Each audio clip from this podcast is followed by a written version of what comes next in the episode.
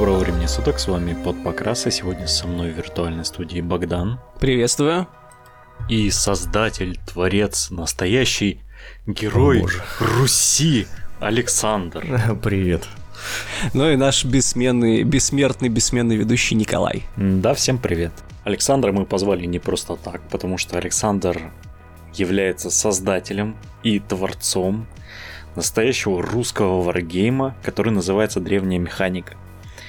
И тем самым мы как бы продолжаем цикл подкастов о микроцикл подкастов о э, варгеймах, происходящих на гексагональном поле.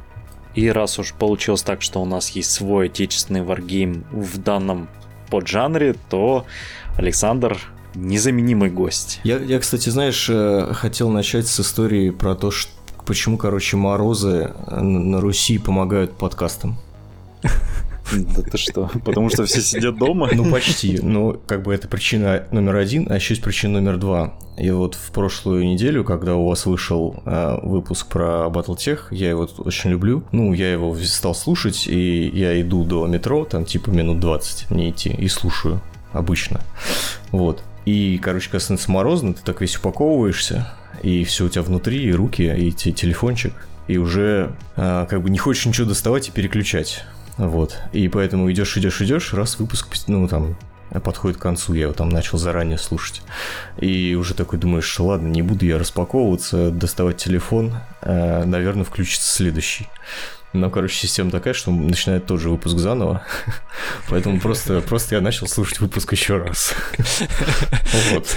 Слушай, ну перед тем, как мы продолжим э, расспрашивать тебя о древней механике, несомненно, дико интересно. Сейчас нам всем будет я хочу э, рассказать о важной вещи. Мы на прошлой неделе, в прошлом выпуске объявляли сбор донатов на Андрюш на микрофон, и вы будете удивлены, если вы этого еще не видели, но за неделю нужная сумма была собрана, даже чуточку больше. И я хочу зачитать э, донаторов, сказать им всем спасибо. Это потрясающе невероятно. Мы вообще, честно говоря, не верили в это. Ну, в плане того, что э, мы можем сказать, пацаны, скиньтесь бабла, и, короче, кто-то нам скинется. Это просто что-то чудесное, потому что ни у кого из нас такого опыта в жизни не было попрошайничества. Поэтому очень-очень большое спасибо Сергею Куликову. Он закинул нам целый штукарь вообще, чтобы микрофон не пердел. Спасибо тебе большое. Юра Андрющенко, Андрющенко, э, дважды спасибо тебе большое за твои донатики. Шутка про тракториста и 300 рублей донат. Супер, спасибо. Эдичка Гукасов, тебе отдельное спасибо потом в чате будет. И наш постоянный слушатель Дмитрий Щербак, тебе тоже огромное спасибо. Ребят, вообще, вы честно очень сильно удивили, порадовали. Я не ожидал, что это будет так быстро. Мы обязательно купим микрофон Андрюши и отчитаемся, и с фоточку выкинем в, в ВК, что все было по-честному, и даже ничего не пропьем, потому что там мало скинули. Итак, поехали к теме выпуска. Тема выпуска, да, если вы еще не поняли, это древняя механика, замечательный русский, э, истинно русский, древнерусский варгейм. И начнем мы с вопроса, что у тебя в голове сложилось, что ты решил, что гигантские человекоподобные роботы в Древней Руси это гениальная идея? Слушай, мне кажется, это очевидно. ну, то есть просто ты смотришь на там смотрел на живопись и на эту картину «Три богатыря» и подумал, что а вот, блин, это же мехи. А, ну, то есть ну, ну, это вообще не очевидно на самом деле. Ты сейчас рассказал, я такой думаю, ну нет. Не, ну, понимаешь, э, это как бы, ну, так, как бы, может быть, немножко метафора или какой-то, ну, такой образ, посыл. То есть это что-то мощное, что-то такое, знаешь, медленное. Вот, ну, представь себе богатыря такого русского, такой с бородой, а, Илья Муромец такой, с грудью такой, 4-метровый там, э, и он такой медленно идет, знаешь, такой с коня там смотрит вправо-влево, потом рукой так хрена кого-нибудь убил. Вот. Ну, знаешь, а... этот э, Светогор, который там выше, выше гор был, который огромный такой да, был, да, вот да. это действительно на мех -то, э, тянет. А, ну, ну, нет, ну, конечно, это как бы, как сказать, метафора. То есть, э, ну, но ощущение силы, мощи, железа и чего-то такого хтонического, оно, по-моему, очень так вот витает, как в, ну, каких-то древних богатырях, так вот и в таких чудовищных машинах э, в тумане, как вот еще Розальских ре- любит рисовать. Вот. Э, ну и, собственно, вот такое ощущение как-то поймал и думаю, блин, а круто, вот можно попробовать. И, ну, попробовал на несколько лет. Вот. Ну и вот действительно, если так подумать, то сама по себе концепция, она ведь идеально ложится. То есть какие-то древние мифы, какая-то археотехнология такая, знаешь, ну сейчас-то это уже утрачено все. У нас-то все на бересте было, понимаете, уже ничего не осталось, никаких свидетельств того, что э, по-настоящему древние славяне на мехах катались. Это, mm-hmm. ну, это действительно круто очень. Вот оно, знаете, в духе вот а этой что, вот... если от нас все это скрывали, да? Да, да, да, да, да. Вот, вот только хотел сказать, знаете, вот эти ребята, которые там, э, блин, как это называется? Ну, альтернативная история там вот это. Да, да, да, да, да, да, да, да, альтернативная история. Это вообще круто. Арии, арии, славяне, в общем, там целая тема, да. Гиперборея. О, да, да, да, да. Вообще игра близко к этому примыкает. Я даже так немножко как-то волнуюсь, что в какой-то момент может случиться набег а, любви даже, если со стороны альтернативных историков, но э, я даже вот сейчас верстаю роллбук, и у меня там самая последняя страничка, это такая ну, маленькая, как сказать, э, проповедь научного подхода к истории. Там я перечисляю книжки, ну, такие какие-то приличных историков, э, которые я читал, и говорю, что вот, ребят, мол, давайте их читать. Такой дисклеймер обломщик. А ты, а, короче, обломщик, да, для вот этих ну, товарищей. Ну, ну, как бы, понимаешь, как прикол, как, э, как как какой-то ну, гэг, шутка и как э, интересное, интересное времяпрепровождение на вечер, это очень круто. Но как бы на, на, на серьезных щах к этому подходить, как, как, ну, как обычно они это делают, это как бы извините. Скажи, скажи ну раз ты сейчас вот про историков упомянул, а, то есть ты не просто так из головы это берешь, а у тебя есть еще и под это дело все какие-то отсылочки к реальной истории славянской. А, да, и главная отсылочка, мехов не было. Ну, то есть, э, понятно, понятно, что технологии это все такое, ну, как бы они туда встроены, и мы ломаем голову, как их правильно встраивать. Но вот э, исторические мотивы, да, это мой такой собственное, как сказать, ну, это, во-первых, мой интерес, просто вот история, читать книжки про это.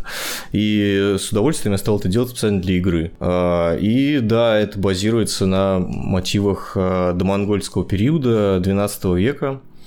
А, то вполне можно узнать некоторые вещи. А еще что интересно сделать, я пока не буду говорить, но, может быть, кому-то прям это будет интересно, кто супер погружен, это найти, короче, анахронизмы.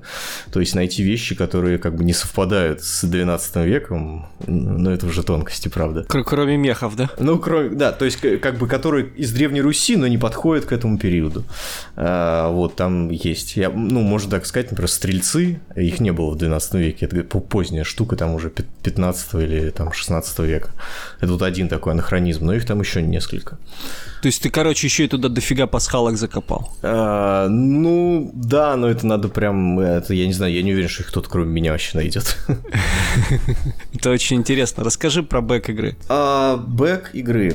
А, ну, как мы уже сказали, это такое техногенное средневековье, а, мир альтернативной истории, то есть он никак не связан с нашим, это некий параллельный другой мир, а, э, который географически соответствует, а, в общем пока соответствует, потому что не появилось никакой потребности сделать что-то по-другому а, нашему реальному миру, а социально и технологически он совершенно другой. В этом тоже есть некоторая, некоторая метафора, некоторая, может быть, отсылка, как мне кажется, к реальности, потому что вот это смешение времен ну, можно видеть и даже и в нашей жизни. Там, я не знаю, если ты живешь в каком-нибудь мегаполисе, очень тех, техно, технологичном, техногенном, где у тебя, я не знаю, Wi-Fi в автобусе, или, или ты там отъезжаешь, э, отъезжаешь, я не знаю, 100 километров, попадаешь совсем в другую жизнь, а потом, может быть, э, едешь еще куда-то, ну, по России и встречаешь невероятные контрасты,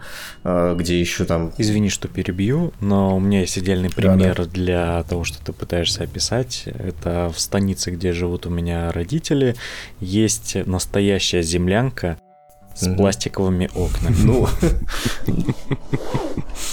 Ну, ну да, или это как на фестивале средневековья где-то там в Подмосковье дрон сбили копьем. Это вот эта вот история. А, то есть эта смесь, она как-то вокруг нас живет, и она иногда комическая, а иногда такая очень серьезная и даже драматическая. То есть это смесь, времен. А, это чувство вот я тоже как-то попробовал передать. И, ну, если еще, еще раз так вернуться, то Это техногенное средневековье, в котором есть русские князья. А, они захватили достаточно большие территории а, и там управляют ими. А, у них происходят междуусобные войны по ряду причин, потому что у них запутанная э, система наследования друг другу. Все князья – это один род Рюриковичи, я оставил эту фамилию. Они связаны друг с другом самыми сложными отношениями, от э, дальнего родства до всякой взаимной соперничества, ненависти или и какого-то сотрудничества. Ну, в общем, в общем, это выглядит примерно так. Довольно много аспектов. Я вот сейчас планирую, что мы, когда перешагнем стартер, то мы будем более подробно заниматься миром и сделаем какую-то серию материалов как раз по, собственно, уже по миру. Важно сказать, что наш гость сегодняшний уже участвовал в записи подкаста, но, правда, не нашего, а дружественного нам, а именно подкаст «Чайный паладин», где ему уже задавалась масса вопросов по игре и по тому, что его связывает с миром варгеймов, э, в котором он упомянул, что у него есть опыт э, ролевых игр, то есть э, он себе представляет, что это такое. И вот мне стало интересно, насколько помогает тебе опыт э, ролевых игр в твоем ремесле и не хочешь ли ты заняться, собственно, созданием именно ролевой игры по вселенной э, древней механики? Ну, ты знаешь, ну, если так в целом говорить про бэкграунд ролевой, он такой довольно интересный, собственно, в там мы играли в детстве много, и сейчас я этим как-то занимаюсь. А, так что отчасти а, древняя механика, конечно, подпитана таким ролевым, ролевым опытом. А, даже вот это ее основной бросок, бросок под порогом, Роландер. Это такая механика, которая, мне кажется, более характерна для некоторых ролевых систем, чем для варгеймов. Варгеймов ты обычно бросаешь как-то, ну, немножко иначе. Э, кроме того, у нас была, была э, попытка сделать ролевую систему внутри древней механики, но она пока что стоит на паузе, потому что трудно вытянуть две игры одновременно. Тем не менее, конечно, очень хочется этим заняться. А может быть, тоже придет, так сказать, срок этого проекта. Потому что, как мне кажется, сеттинг твоей игры, он э, идеально расширяем, то есть э, туда можно приплести все что угодно, и забытые древние технологии, и новинки какие-то, и на этом очень интересную игру можно построить э, ролевую. А, да, ты знаешь, ну вот сейчас главная проблема это побороть, может быть, какие-то организационные вещи, справиться там с большим количеством задач, и тогда уже можно там заниматься такими как бы насыщение, насыщением и углублением контента, потому что сейчас у нас такие вот стоят производственные вещи вот в связи с э, коробкой, и просто это все, все силы отнимает. А так, конечно, хочется так и вглубь тоже идти, да, и показывать. Потому что, а, ну да, интересно очертить границы мира, показать больше, много чего написано, много чего лежит, знаешь, просто как бы на чердачке, в загашничке, там, в дальней папке на компьютере. А, что надо обработать, вытащить, показать. Ну да, много, много элементов, то есть можно вставить. Вот мы, например, когда делали ролевую, э, ролевую часть, мы придумали такую штуку, то есть могут ли в этом мире существовать, э, грубо говоря, роботы, ну, андроиды полностью автоматические? мы стали думать, думать и подумали, что на некотором примитивном таком уровне они могут быть. Мы название для них сочинили гефестины. А, от Гефеста, э, древнегреческого бога. И такое сделали им описание. В общем, то есть тут можно самые разные элементы в нее как бы вставлять, и они будут довольно органично смотреться. Ну, то есть основной фактор, который тебя останавливает, это то, что необходимо все это реализовать физически. Ну да, ну и все-таки хочется, чтобы это еще на каком-то уровне было не просто, знаешь, э, файлик с текстом, а как-то более-менее прилично выглядело э, такого для маленького проекта, а это такая некоторая сложность. Слушай, вот меня вопрос такой интересует, mm-hmm. расскажи мне, пожалуйста, потому что я в первую очередь посмотрел видосы твои, mm-hmm. потом уже слушал подкасты с э, товарищами, с разными с чайными паладинами, да. А, э, отсылочка, да, привет, привет. А, короче говоря, меня поразило больше всего, да, что вот в основном в отечественных варгеймах как происходит все дело. То есть появляется какая-то задумка, оригинальная концепция, а потом там уже потихонечку подтягиваются минички, и минички подтягиваются достаточно долго, и хорошие, плохие, ну, короче говоря, а у тебя все наоборот, у тебя миньки вот с самого начала они офигенские. То есть Спасибо. Даже на фоне, даже на фоне, вот, допустим, обновлё, даже на фоне обновленного Battletech они шикарно выглядят. На фоне старого Battletech они вообще просто заоблачные. И расскажи мне, пожалуйста, как так удалось тебе, вот что у тебя прям со старта потрясающие миниатюры в игре? Это как так? Спасибо большое за похвалу, хотя я, конечно, считаю, что они недостаточно потрясающие. А, ну и э, все-таки еще надо, надо, надо уметь это делать, там у них есть... Э, что я буду сам ругать свой проект? Ладно, не буду ругать сам свой проект. Да не, поругай. Ну, э, как бы есть недостатки, то есть, ну, они не очень хорошо собираются некоторые, и это надо уметь делать, это надо вот мастерство изготовления, как бы, вот этой сборной игрушки, так сказать, овладеть, чтобы они... Мы только сейчас вот буквально на последних начали, что они нормально собираются. Там ну, более... те, я думаю, что те, те, кто знакомы с литьем, говорит привет. Те, кто знакомы с литьем, то у них проблем не возникнет. А, как так получилось? Слушай, я не знаю, как так получилось. Может быть, мне повезло, мне помогли неплохие художники, которые это нарисовали с самого начала, и неплохие моделеры, которые это довольно детально замоделили. Вот, но не знаю, сейчас это кажется какой-то простой вещью, знаешь, сделать миньку это, в общем, ну, пару недель работы, если... Ну, не ладно, ну, три недели работы, и уже, уже известны все этапы. Как-то мне трудно сейчас представить, что это что-то сложное. Слушай, а команда у тебя такая, ты говоришь, моделеры и художники, и все тебе помогают, и у тебя сразу со старта большая команда, как тоже да, так вышло? Да не-не-не, команда очень маленькая, а она не знаю, парни, мне кажется, все совсем по-другому. Видите, снаружи проект выглядит каким-то, ну, видимо, серьезным, производит хорошее ну, впечатление. Ты, ты так рассказываешь просто, что такое ощущение, что у тебя там огромный коллектив на зарплате, да и ты такой а... чисто, я придумал такую штуку, ну-ка релизните мне ее быстренько. А, нет, у нас, у нас э, как, а, немножко менялись люди, а, я думаю, не больше 10 человек на данный момент поработало, активно работает человек 5, наверное.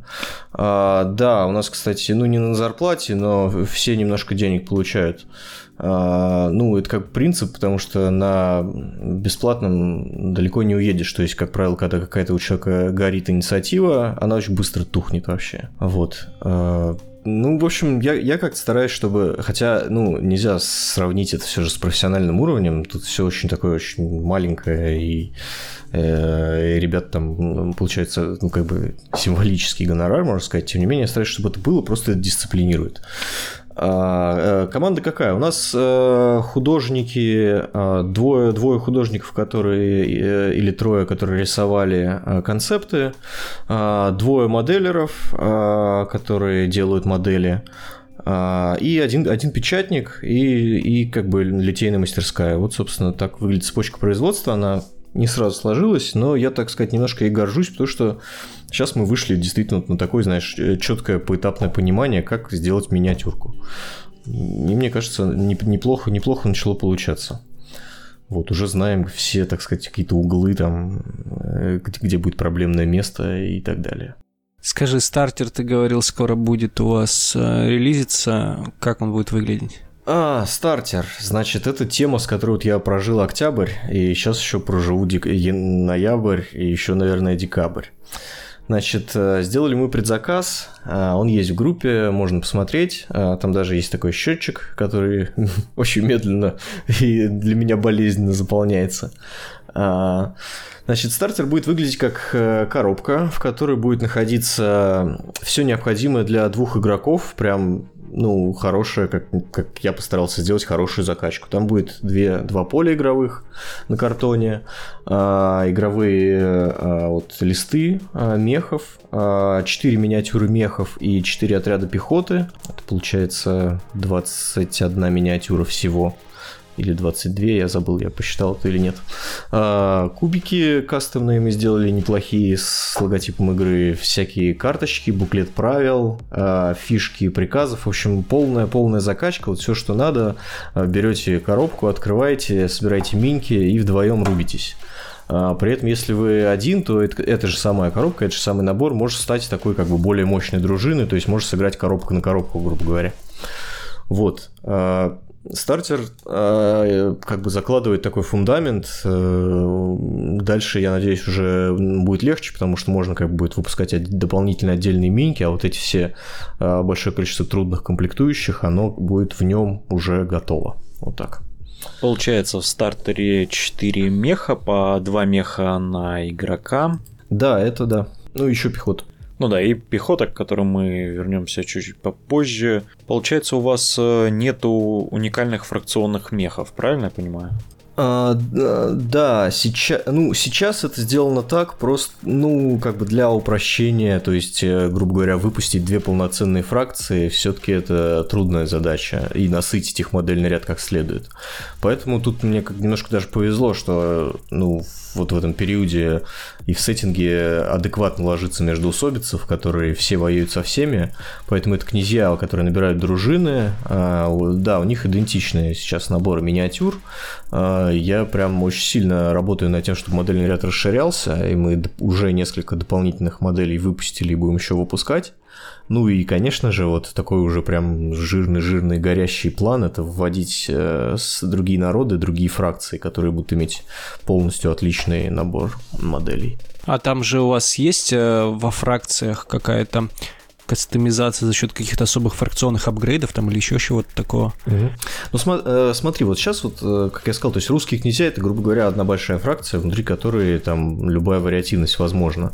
А, кастомизация есть небольшая на моделях, то есть там у некоторых моделей выбирается оружие оно все, все вариации идут тоже в комплекте, их можно там или на магнит поставить, или как-то как еще сделать, не знаю. А также есть апгрейды, которые там в роллбуке, они на моделях не отражаются, они просто записываются в карточку меха. Вот. А, ну вот, это, это примерно так. И вот вернемся к пехоте, которую ты упомянул. Очень интересно получается, mm-hmm. что у тебя в игре, кроме мехов, есть еще также пехота, различная техника, и в отличие от того же Battletech, который мы чаще всего видим только мехами, ты намеренно стал развивать не только мехов, но и э, остальные роды войск? А, ну смотри, а, во-первых, я тут скажу слово за Battletech. Э, Все-таки я в него играю вот сейчас два года уже, и там не только голое поле с мехами, там тоже куча юнитов. Есть пехота и все остальные. А, ну, поначалу у меня как бы была идея, что это игра про бронеходы, но сейчас я понимаю, что, ну, соревноваться с БТ не очень хорошая затея. Тем более сейчас тут ре- релизнулся русский стартер, и надо как-то немножко отгрести в сторону более такого уникального а, как сказать, более уникальной позиции. А, с одной стороны, здесь выручает масштаб, потому что масштаб 1.100, и это как бы отличает от БТ. Это значит, что пехота это не просто такие пузырики, а, а это такие полноценные фигурки, более, более заметные. Угу. Вот. И в целом курс такой на то, что к мехам добавятся другие виды войск. Пехоту мы вот наделали довольно много.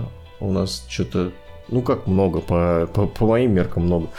То есть, по-моему, 6 что видов сейчас пехоты. А, там по 3-4 фигурки в отряде. И да, и я, собственно, хочу делать еще колесную технику и, может быть, какую-нибудь еще интересную, там, я не знаю, какие-нибудь подушки воздушные, еще что-то, чтобы просто это было не просто, ну, не только игра про мехов, а игра как бы про схватки техногенного средневековья, где мехи главные, но далеко не единственные. Вот такая, такая мысль. Один, кстати, достаточно большой масштаб, это уровня Flames of War, если кто знает. Да, да, да.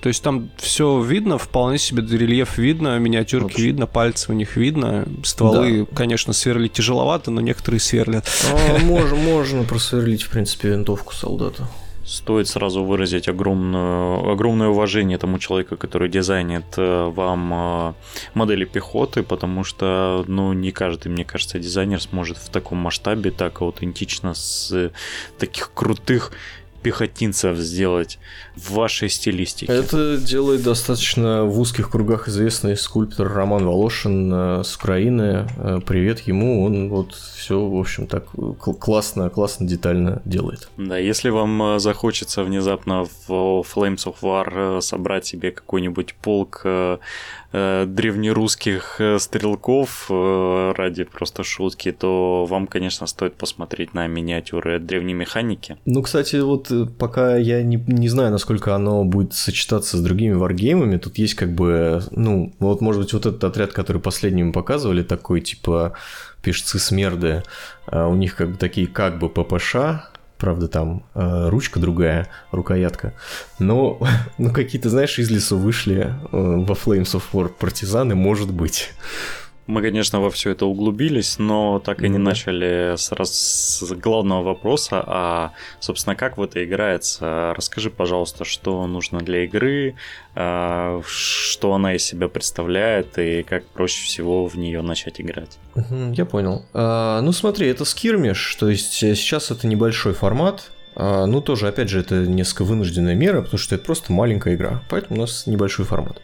Но э, мы пробовали так на тестах делать какие-то большие армии, то есть я выставлял все, что у меня есть, весь свой запас, и это, в принципе, нормально работало, даже там одна механика раскрывается интересней. Значит, если э, для игры нужно, ну, ну, скорее всего, для игры э, потребуется некоторое количество компонентов, то есть не только миньки, вот тут отличие от таких привычных варгеймов, которые играются находится на обычных столах, тут нужно игровое поле с гексами.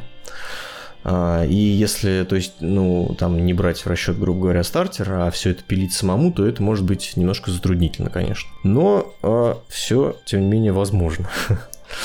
А по поводу механик, как это играется, а, ну, давай я вам сейчас кратко назову основные такие механики игровые. Значит, первое, что я хочу сказать, это не похоже ни на Ваху, ни на Battletech. Я вот как бы за геймдизайн, так сказать, стараюсь. А, ну, я за все стараюсь, но за, за геймдизайн я стараюсь как можно более особенно. А, у нас есть э, механика планирования. Э, ход делится на три фазы. На нашем языке это называется череды. Э, первая череда – это череда приказов. Мы планируем наш ход, отдаем три вида приказов там, грубо говоря, атака, защита и особые действия. И кладем в закрытую такие фишечки к отрядам, что они будут делать. И враг тоже делает. А, в целом ход выстроен так, что он очень мало даунтайма, и он смешанный. То есть мы делаем множество действий параллельно, и, соответственно, оппонент не ждет. Ну, либо ждет очень немного. Значит, мы когда попланировали, затем мы за каждый вот этот приказ накидываем инициативу, это наш порядок действий. А, и затем мы открываем приказы, и вот в этом выброшенном порядке, собственно, ход разыгрываем. То есть здесь происходит э, столкновение планирования и такого хаоса войны а, в лице инициативы. Инициатива тоже модифицируется, она несколько управляема, на нее можно влиять боевым духом, э, разгонять отряды. Вот, но там свои нюансы. Если очень коротко говорить, то это примерно вот так. Расскажи еще, пожалуйста, про механику. А, она у тебя с приказами. Угу. Она похожа на Art of Tactic или не похожа на Art of Tactic? Uh, Art of Tactic это Command and Colors. Uh, или это который? Это, по-моему, Звездовская или как-то а, так. Звездовская, где пишешь там приказ на, на карточке такая. Я, то, я ее только видел, как бы не играл. А, ну, смотри, есть э, у меня три, три вида приказов, в каждом из них зашиты свои действия. То есть ты выбираешь это свободное движение и э, стрельба, э, либо другой приказ это удержание позиции, это оборона, то есть он не двигается, но стреляет, может там перехватывать и получает бонус инициативы. И третье это особые действия, там зашиты либо специальные действия юнита, но э, какие-то там, которые у него в карточке записаны, э, либо улучшенное движение, либо улучшенная стрельба. Такой выбор. Это свои специальные способности, да? Нет, Или там, они у всех, у всех э, одинаковые? Ну, все могут сделать рывок, то есть больше пробежать, но не стреляя. Все могут сделать там это мощный выстрел, то есть он там долго целится, но чуть помощнее стреляет. А, ну и плюс вот их э, способности, например, там у наводчиков, они могут зацеливать мехов и повышать точность остальным а, союзникам. Вот. Ну и там еще некоторые другие способности по этому приказу. Вот. И ты как бы, ну, собственно, составляешь примерный план, что будет делать оппонент, что будешь делать ты. Там есть пара трюков, таких уловок, которые уже в игре видны, когда там а, как приказы сочетаются с инициативой. А, инициатива это один просто шестигранный кубик, который затем после приказов бросается, и вот, собственно, мы по нему ходим. А, то, что многим, кстати, непривычно, то, что у меня перевернутая шкала, то есть чем меньше, тем лучше. А, один всегда побеждает шестерку. И, как правило, на шести всегда самый плохой результат, а на один всегда самый лучший. Вот, ну, да, это необычно. Ну, это связано с тем, что вот это как раз механика, то есть надо, у тебя есть пороговые значения, точность там, грубо говоря, 9, и тебе надо на двух кубиках кинуть 9 и меньше, чтобы попасть. Вот, и эта девятка, она модифицируется за счет там дальности, за счет там всяких препятствий, вот, а, то есть она снижается, там, если между, между вами лес, то ну, там 8, если он там на, находится на дистанции, то 7 и так далее. От, от этого это и пошло. Скажи, а трехмерный террейн сильно добавляет в игру или э, это просто такая визуализация двухмерного обычного? А, это, визу, это визуализация двухмерного э, обычного кто-то у нас появился, нет? Да, по-моему. Да, да. А, трехмерный террейн добавляет антуража и как бы такого кайфового ощущения. А, я на разном играл и немножко сам его делал. Но там, конечно, вот с этой гексовой разметкой какая-то такая, то ее надо хитрым образом наносить. А, то есть все, все по-разному это делают.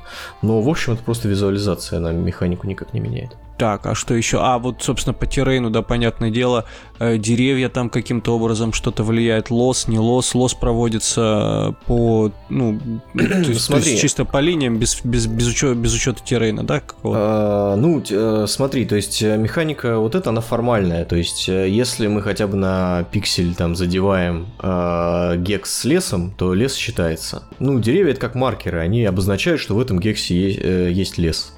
Лес тебе угу. дает там защиту э, для пехоты, он там еще потери снижает дополнительно, э, замедляет там и так далее. А деревья типа на стыках гексов, и значит дерево обозначает, что лес в этих трех гексах. Ну, а если ты просто смотришь какие-то конкретные фотки, там мы, как правило, перед игрой договариваемся, потому что может быть немножко разный террейн.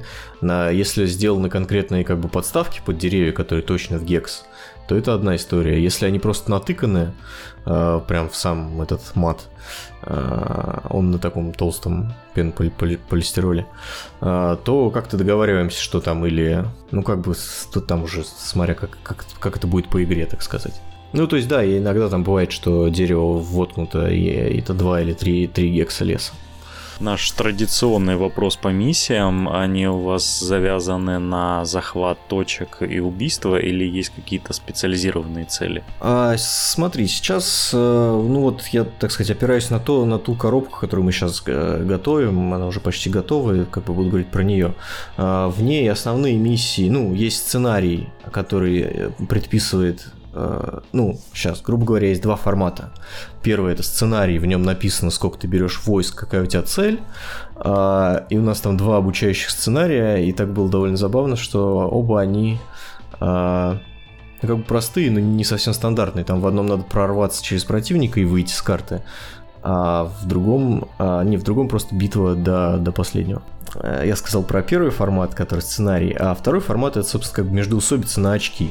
А, в ней пред, э, предполагается три вида основных целей. Это замес как бы до, до последнего, либо до конца ходов. Это контроль точек, либо контроль одной точки, которая называется контроль высоты. И к этим целям добавляются а, дополнительные цели. Их шесть видов, их игроки накидывают и выбирают. То есть они накидывают две и выбирают себе одну. Они по возрастающей сложности приносят больше очков. А, вот это примерно сейчас выглядит вот так вот. А, я бы хотел со временем сделать больше сюжетных миссий, но это пока только планы. Слушай, ну из такой вопрос сразу в догонку. Сколько играется стандартная партия? А, стандартная партия играется, ну, совсем маленькая, может быть, сыграна за 40 минут. А, ну, это если хорошо правила знают. Так, час, час 20, час 30, вот так вот. Ну, выгодно отличается от Battletech.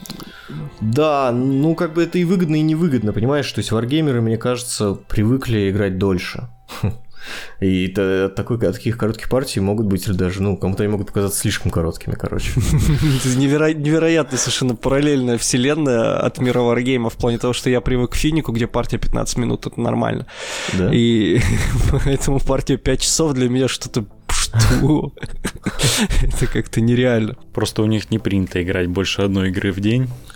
А, ну вот, ну вот да, я, кстати, тоже думаю в эту сторону, что если партии получается по часу, то в принципе можно придумать, ну как бы не кампейн, а как-то что это, я не знаю, как это будет называться. Да, ми- конечно, да, можно целый кампейн сыграть за, за один день. Ну, грубо говоря, три связанных партии, да, у тебя как бы один ростер, одна армия на все три, и ты выставляешь там кучку сюда, кучку сюда, кучку сюда, и три играешь там с разными целями. Вот это, это было бы неплохо. Да, здорово. Я, кстати говоря, полез смотреть в группу Минки и залип там. Э, вот я просто молчал последние 20 минут, потому что я вот перелистаю. Посмотрите, обязательно все ссылки будут в описании. Минки просто восхитительные, потрясающие. Ну, ребят, серьезно, без шуток. Это на моей памяти первый отечественный варгейм, который начался с годных крутых миник.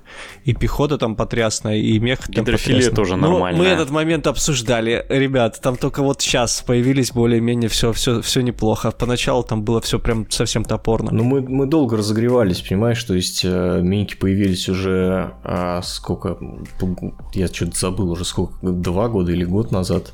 И то есть это все, так сказать, ну тоже как, ну для тех, кто давно следит, это выглядит как давно. Хотя я понимаю, что более-менее известная игра становится там сейчас. Ну как известной, тоже в кавычках вот в этих кругах гиков и варгеймеров. Скажи, кстати, да, про вот это все дело. Смотри, вот сейчас после нашего подкаста невероятное количество человек захочет сразу купить э, стартер и вообще залететь в игру. Насколько это планируется доступным быть и как, какие обороты, как это все сотрудничество, возможно, там с хоббиками или еще с кем-то, что вы планируете, как развиваться? А, смотри, сейчас будет очень маленький вообще выпуск, у нас будет порядка сотни коробок. Ну, там несколько хитростей, мы некоторых компонентов сделали побольше, некоторых поменьше, а, там своя экономика. Ну, вот э, как бы в том, в том, что мы выпустим сейчас, будет около сотни коробок. Я не скажу, в каких они будут магазинах, но в каких-то будут. Это еще такой вопрос пока обсуждается. А, конкретно сейчас вот можно просто заказать через группу, а, сделать предзаказ со скидкой. Это будет стоить 3700 вам, если вы такой э, э, резвый чувак, скажем так у нас есть некоторый план по миниатюрам, как бы, который пойдет вперед, э, будет поддерживать стартер. Помимо этого, понятно, будут демо-игры в Москве, и я надеюсь, что в некоторых других городах нам удастся поездить. У нас есть такой э, дружественный формат с Батлтехом, что мы выезжаем, приезжаем в город и целый день там играем в БТ и в ДМ. И, и, ну, и обучаем и то, и то, и, и то, и другой игре. Это мы делаем совместно с мастерской Александра Радькова, э, Dwarf Parade Foundry, которая, собственно, занимается производством моих миниатюр, ну и также производит, не, или нельзя про это говорить, в общем, ну, в общем, э, скажем так, во времена, когда у нас не было лицензионного батлтеха, она делала его доступным. Хоббики нам еще пока не предъявляли, поэтому... ну, мы, мы, мы не устаем повторять, пиратство это очень плохо. Гриду еще раз привет. А какой, какой, какой выпуск как раз под подкаст надо послушать, чтобы узнать историю про Грида? Это просто давние и нежные, любящие чувства друг к другу. А о том, что произошло, никто из нас не расскажет. А, а, о.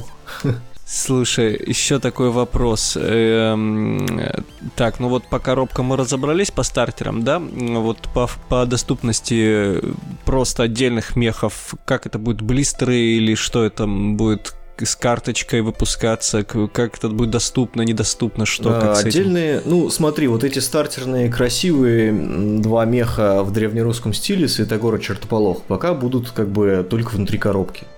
А, все остальные миниатюры, их там около, по-моему, четырех, что ли, видов мехов, и плюс несколько еще дополнительных, они уже сейчас... Но опять же, пока все это как бы идет через меня, через группу. А, я хочу, когда уже будет коробка на руках, как-то... Ну, там уже сейчас есть некоторое предварительное общение идет с э, продавцами, но вот как бы через группу я могу гарантировать, что это будет а, по самой какой-то лучшей цене. А, то есть для тех, кто хочет себе отдельную миниатюру, это можно, можно устроить. Смотрите, там все опубликовано, фотографии покрашенные, не покрашенные, раз, в разобранном виде, там в таком виде, в общем. То есть, э, да, можно, отдельные миниатюры тоже продаются. И даже карты, кстати, отдельно продаются. Ну, это очень круто, шикарно. В общем, короче говоря, в этом плане прям я заинтересовался, и вот я и в БТ теперь хочу, и в древнюю механику хочу поиграть. Ш- Блин, приезжать скорее в Краснодар. Слушай, мы э, чуть-чуть, кажись, не доехали. Мы съездили в Ростов э, в прошлом году, вернее, не в прошлом году, а летом. И потом еще БТ был в Сочах, А, ну вот э, немножко. Это вы там- чуть-чуть переехали. Чуть, ну да, чуть переехали. Как, как-то кругом вы нас обошли. Ну вот э, это был такой просто как бы совмещение отдыха и поездки такой с игрой. Вот, ну посмотрим, может быть еще какой-то удастся сделать выезд и при, приедем, Ну, поиграем. будете мимо проезжать, обязательно заезжайте к нам, нам интересно. У нас Ну, тут можно, есть Можно. Кор комьюнити, который будет заинтересован. Кстати говоря, я заметил, что вот э, некоторые мехи, они так отдаленно напоминают чем-то м, Джеков из Вармаша. Было? Было что-то такое? Слушай, ну, наверное, ты, ну, наверное. Но, понимаешь, это же как, это не то, что мы берем чу- чужого меха и такие, вот, смотри, копируем этого, только изменяем на 30%. Ну, так никогда не бывает. Ну, в плане Обычно. того, что я к тому, что вдохновлялись Вармашем, или А, не- все-таки... Нет, м, как нет. Э, Я, я, честно говоря, даже не знаю, чем художники вдохновляются. Богдан, откуда ты вообще взял это сравнение-то, а? Ну вот Вран, например, похож Зелёненький. немножечко на... Ну, может Ну, быть. У тебя сегодня какой-то очень странный взгляд на все. Ты считаешь? Навещи. Нет, нет, ну, ну что, ну что, ну как будто бы что-то есть. Нет, нет.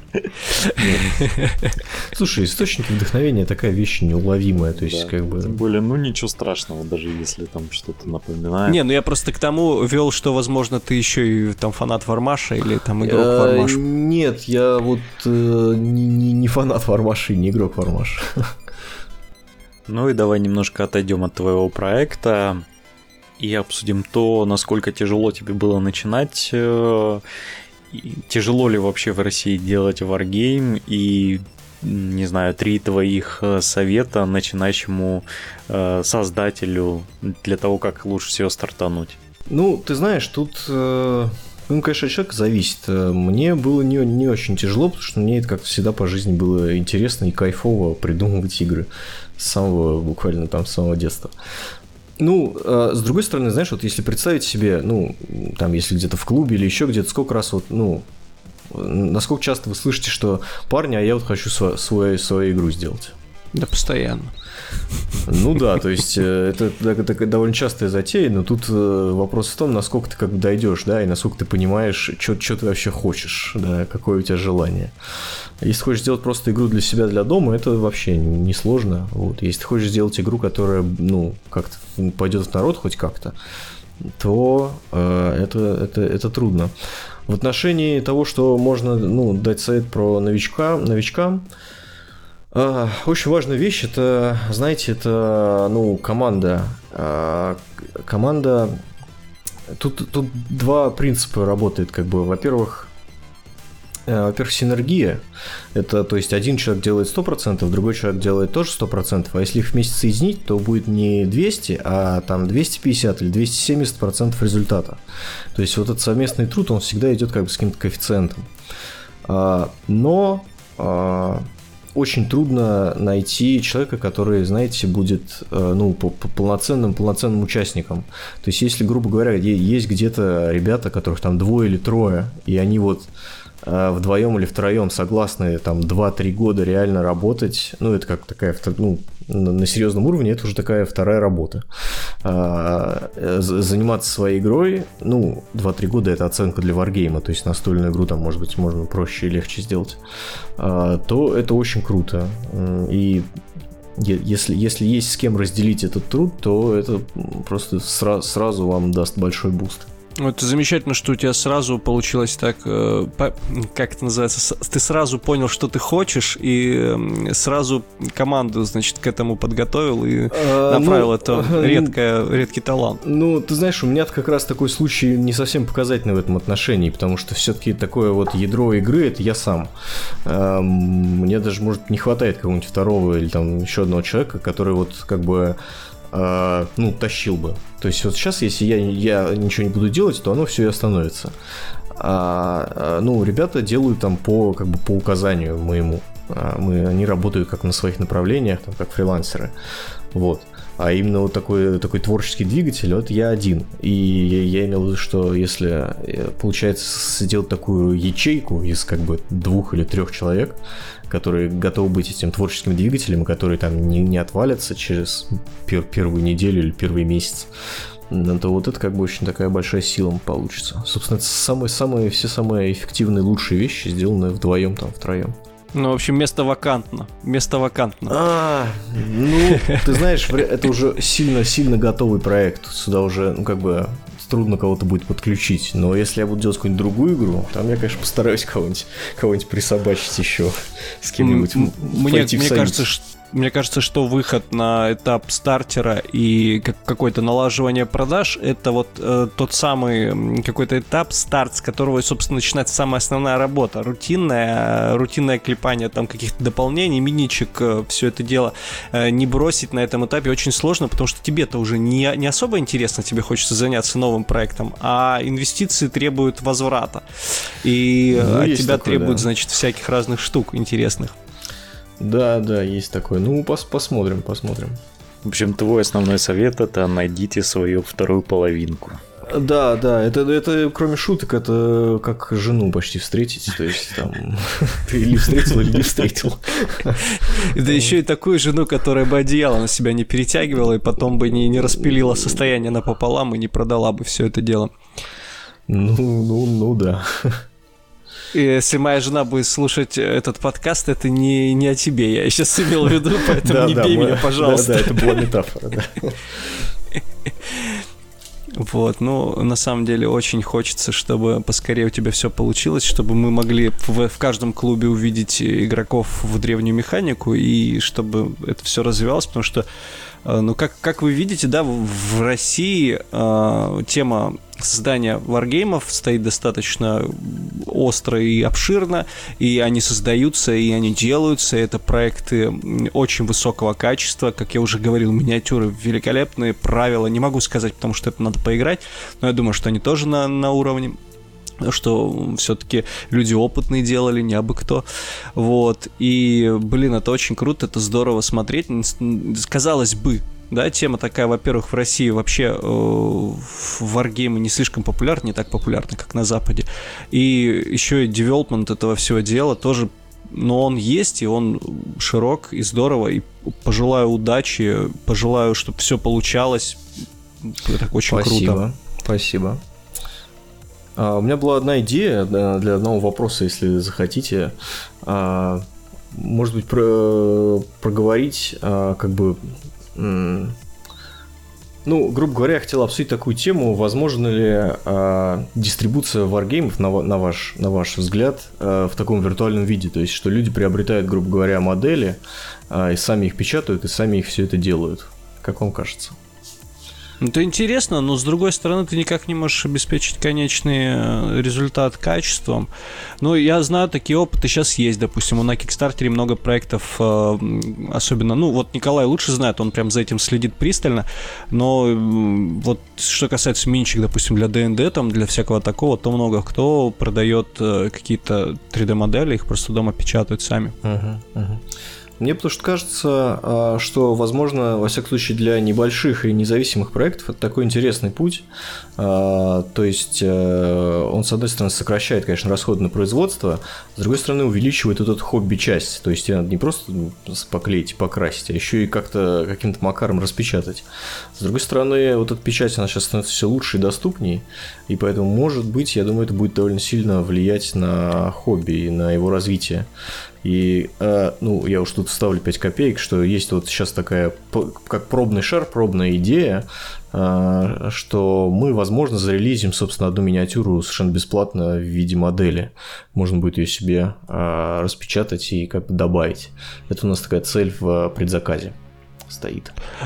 Вот ты знаешь, кстати говоря, и очень интересная штука в этом вопросе делать какие-то куски игры print-and-play Угу. Допустим, есть проект такой, который я люблю упоминать, Human Interface.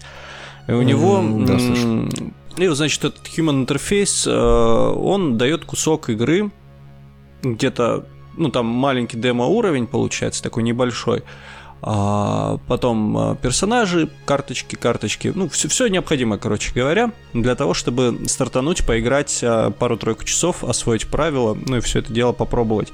И, насколько я знаю, это им неплохо так помогло продажи увеличить, вот, и можно в таком формате тоже, допустим, с вашей стороны там пару мехов буквально каких-то давать на печать, и чтобы люди пробовали сами. Это интересно. Ну да, тут, тут я примерно, ну там, может быть, нюансы, акценты как бы расставляю по-другому, но в общем, мне кажется, что это такое будущее и с, с, с доступностью и улучшением качества 3D-печати это будет что-то подобное.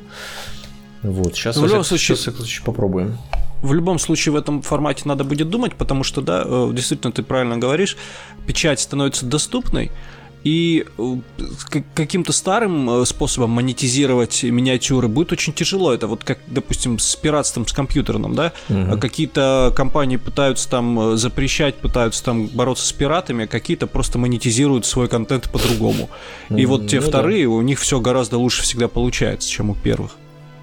Так что да, я думаю, что в этом будущее ты прав, ты прав. Всякие необычные штуки надо пробовать, потому что это как бы небольшой проект, он не может быть такой же, как все. Ему надо как-то выделяться, поэтому все необычные идеи я стараюсь приносить.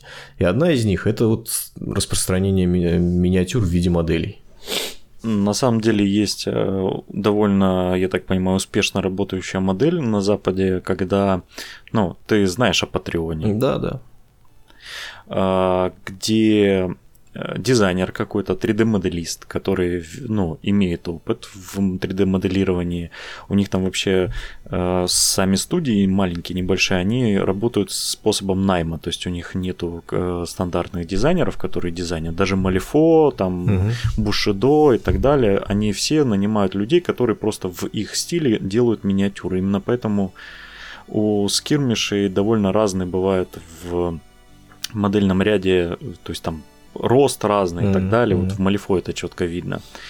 И вот такие вот дизайнеры, они часто открывают свои патреоны, где делают модели в любом сеттинге, как, каком захотят, то есть э, и люди им заносят за то, что они выкладывают вот эти вот 3D рендеры mm-hmm. каждый месяц, там определенное количество 3D рендеров, там вот есть студии, которые буквально там в раз в неделю по 5 моделей выкладывают а уже остальные ну, люди, которые подписались, уже могут э, скачивать эти mm-hmm. модели и печатать у себя дома.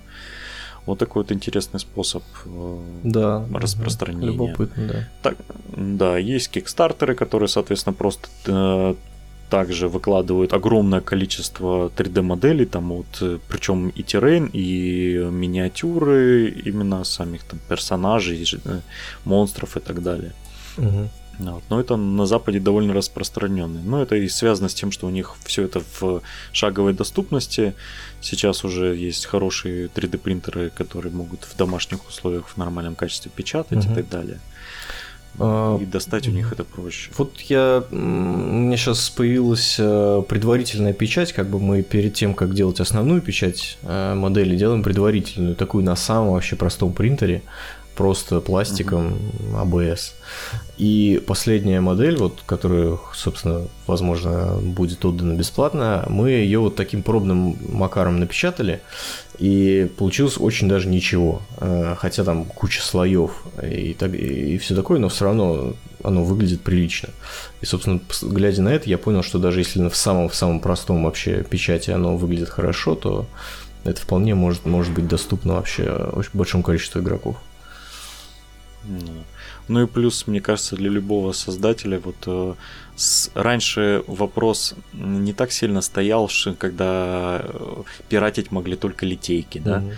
А сейчас уже это становится массовым, что не только можно э, пиратить, но и в интернете довольно большое количество 3D моделей, которые mm-hmm в открытом доступе, который даже иногда покупать не надо. Есть там целые сайты, где можно э, с запасных частей там допустим, с, на рыцарей напечатать, а там, если посмотреть там куда-нибудь глубже залезть на сайт, поискать, то можно вообще настоящего рыцаря найти, mm-hmm. ваховского такого напечатать. И вот это вот создателям игр э, сложнее как бы продавать миниатюры, потому что любой, у кого есть 3D принтер, может прийти домой, там задизайнить и, э, там, если у него руки от правильного места растут, mm-hmm. там распечатать себе, друзьям. И вот э, мне очень интересно в итоге посмотреть, э, до чего рынок э, и люди доведут, что как они обойдут эту проблему, как они научатся зарабатывать, несмотря на то, что как бы любой хоббист уже может в домашних условиях там сделать. Кто учится монетизировать это поскорее, тот и получит все прибыли, а кто будет пытаться запрещать и судиться, тот, скорее всего, ничего не получится. Ну, ну да, тут какой-то будет интересный, интересный поворот. Э, но, понимаешь, с другой стороны, всем хочется, например, играть красивыми, красивыми покрашенными моделями, а, а все-таки не всегда, например, на принтере это может получиться. То есть тут все-таки остается некоторый люфт, как бы разница, что купленная модель может отличаться. Ну, само собой. Ну и чаще вот это можно сейчас увидеть. Э, Россия в этом плане очень колоритна, э, потому что у нас долгое время, так же как и с компьютерными играми, люди росли в условиях э, пиратства. Mm-hmm.